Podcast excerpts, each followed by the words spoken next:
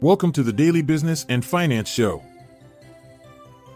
Magellan Midstream CEO urges shareholders to support Oneok deal. Upcoming meeting crucial. Big Pharma remains unfazed by Medicare pricing threat. Carvana and CarMax poised to dominate amidst ongoing used car shortages. Redfin reports significant surge in U.S. home prices due to inventory shortage. Stay tuned after the short ad break for more on these top headlines. Hear that?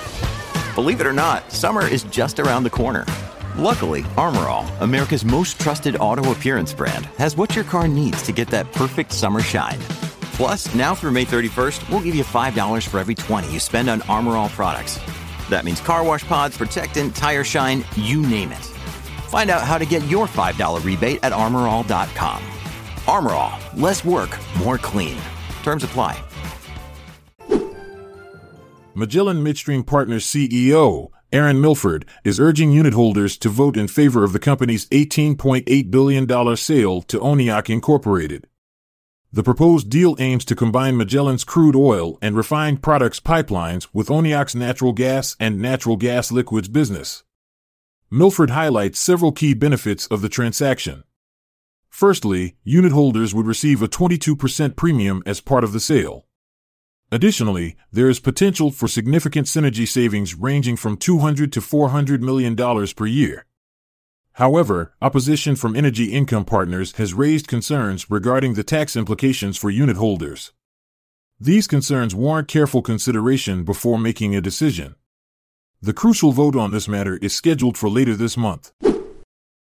Major pharmaceutical companies experienced positive gains despite Medicare's announcement of the first 10 drugs targeted for pricing negotiations.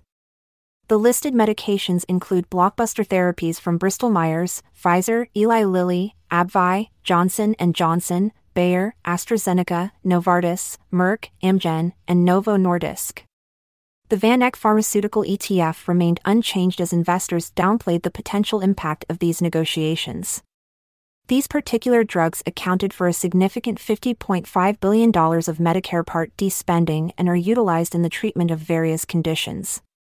However, this move has faced criticism from industry trade group PHRMA. Legal challenges have also been initiated by companies like Merck and Bristol-Myers. Despite these concerns raised by industry players and legal actions taken against it, analysts believe that the overall impact on the pharmaceutical industry may be minimal. This is due to some of these drugs nearing their loss of exclusivity dates or already having substantial rebates in place as a result of private market negotiations.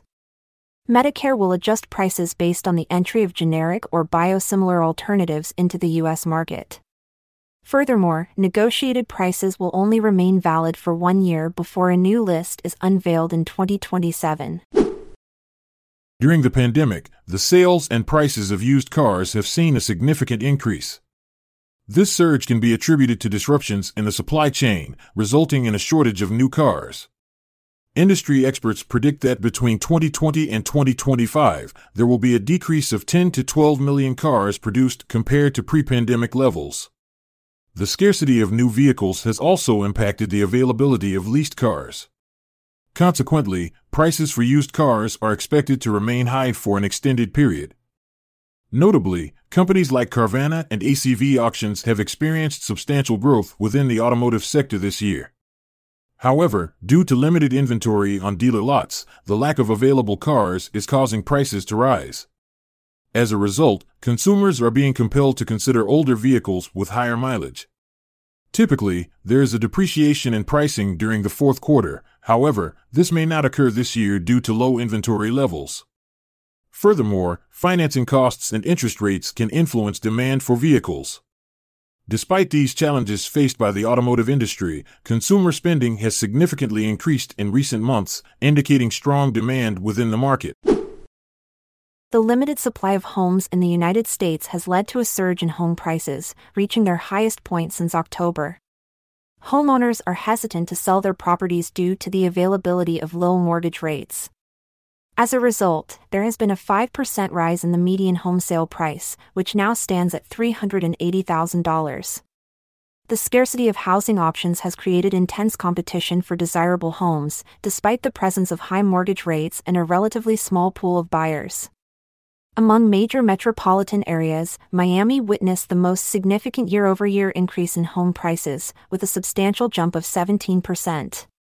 While most metros experienced price gains, only 6 areas saw declines in home prices. Thank you for joining us on today's episode of the Daily Business and Finance Show. We hope you found the insights valuable.